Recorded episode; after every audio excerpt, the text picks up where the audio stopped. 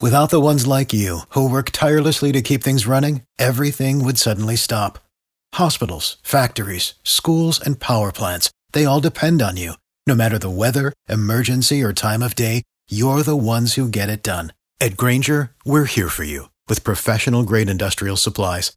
Count on real time product availability and fast delivery. Call click grainger.com or just stop by. Grainger for the ones who get it done. B98.5, 80s, 90s, and now it's Tad and Drex and Kara. And there is something wrong with my mom. Hmm. I call my mom's house, 2544235, like I've done a trillion times before mm-hmm. over the course of my lifetime. And this is what I hear. You have reached a number that has been disconnected or is no longer in service. This is this is recent. You've recently called her number, and that's what you get, Tad. Yeah. Have you have you talked to her? Like, have you been in communication with her since you've tried to call this number and not gotten her? Is I'm about to be because I just asked if we get her on the phone because I want to ask her because I've got to know like what the heck is going on up there. Okay. Is there- Oh, this sounds like trouble. Hi. So um, I called you to tell you that I was going to be calling you, and you asked what it was that I was going to be talking about. I said, "Don't worry about it. Yeah, because if it's a trivia thing, I'm hanging up right now. It's not."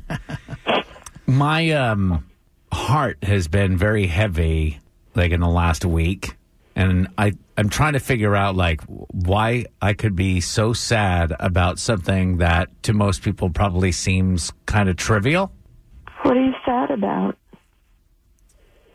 Even the way that she asks me what I'm sad about brings me back to my childhood. Like, what's wrong, Tattles? What's wrong, sweetheart? Tell mommy. So you're always trying to hang on to, you know, your childhood, your youth, or whatever. Oh, God, is this about the phone number? Just dumping our phone number like a bad habit without regard for the fact that I'm might be holding on to that number. It's one of the few numbers that I know. I was just going to say, might be the only one you know.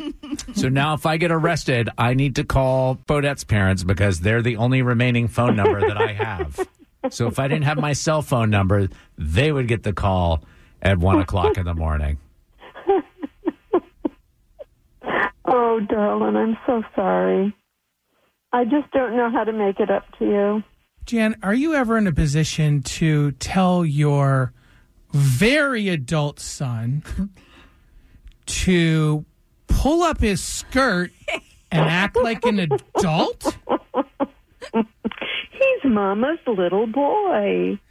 Um, no, he's not. He's, he's my little, my one and only son. he's mommy's big what can boy? I tell you? This has been a very difficult few months. Number one, the first thing she did was she sold her house to my sister. Mm-hmm. So she's still living in it, but she sold her house. Mm-hmm. Then it was the first year I wasn't there for Christmas because of other circumstances, which we discussed here on the show.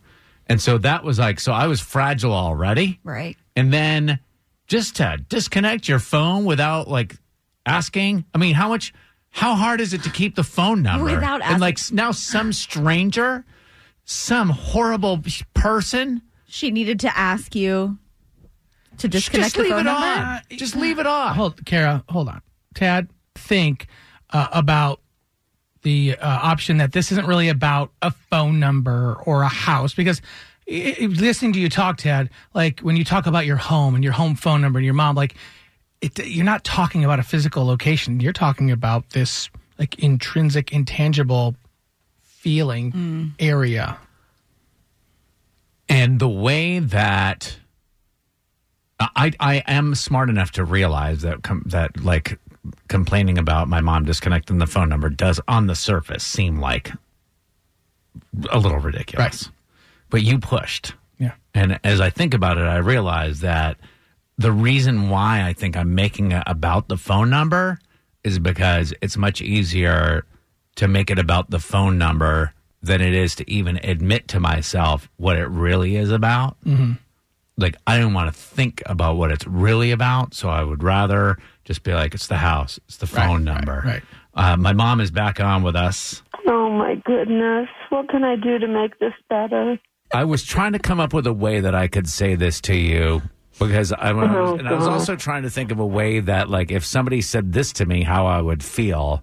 But I'm just going to Okay. say it, and then I'll worry about picking up the pieces after. Oh no! Because Drex brings up a great point. I really feel like you are sort of phasing yourself out. Out of what? The world? You're dropping your phone number. Your You're making all these big changes, and when I dig deep, I think that that's my biggest, like the thing that I'm the most afraid of. Like I, that's the thing that I'm like. I think that's why it So bothers that's me really so the underlying thing to this. You're not accepting the fact that your mother is getting elderly. Do you ever think about that? Yeah, of course. I mean, I wake up every day thinking about that. I wake up every day trying to stretch muscles that don't want to stretch. Every day I wake up thinking about how much time I have left. And so when I think about you, I mean, jeez, I can't even imagine. oh, you're going to depress the daylights out of me today. I know. I was having a perfectly lovely day. See, I think like people who are very close to their parents, like Tad and I are, you don't ever think of life without mom and dad being around. Like even in my instance when my dad was so so sick and couldn't have made it through the night many times, daddy, you know, is invincible. Daddy was always going to be there no matter what and so I, f- I feel that a lot. Right, and I felt that way with my dad too, Carol.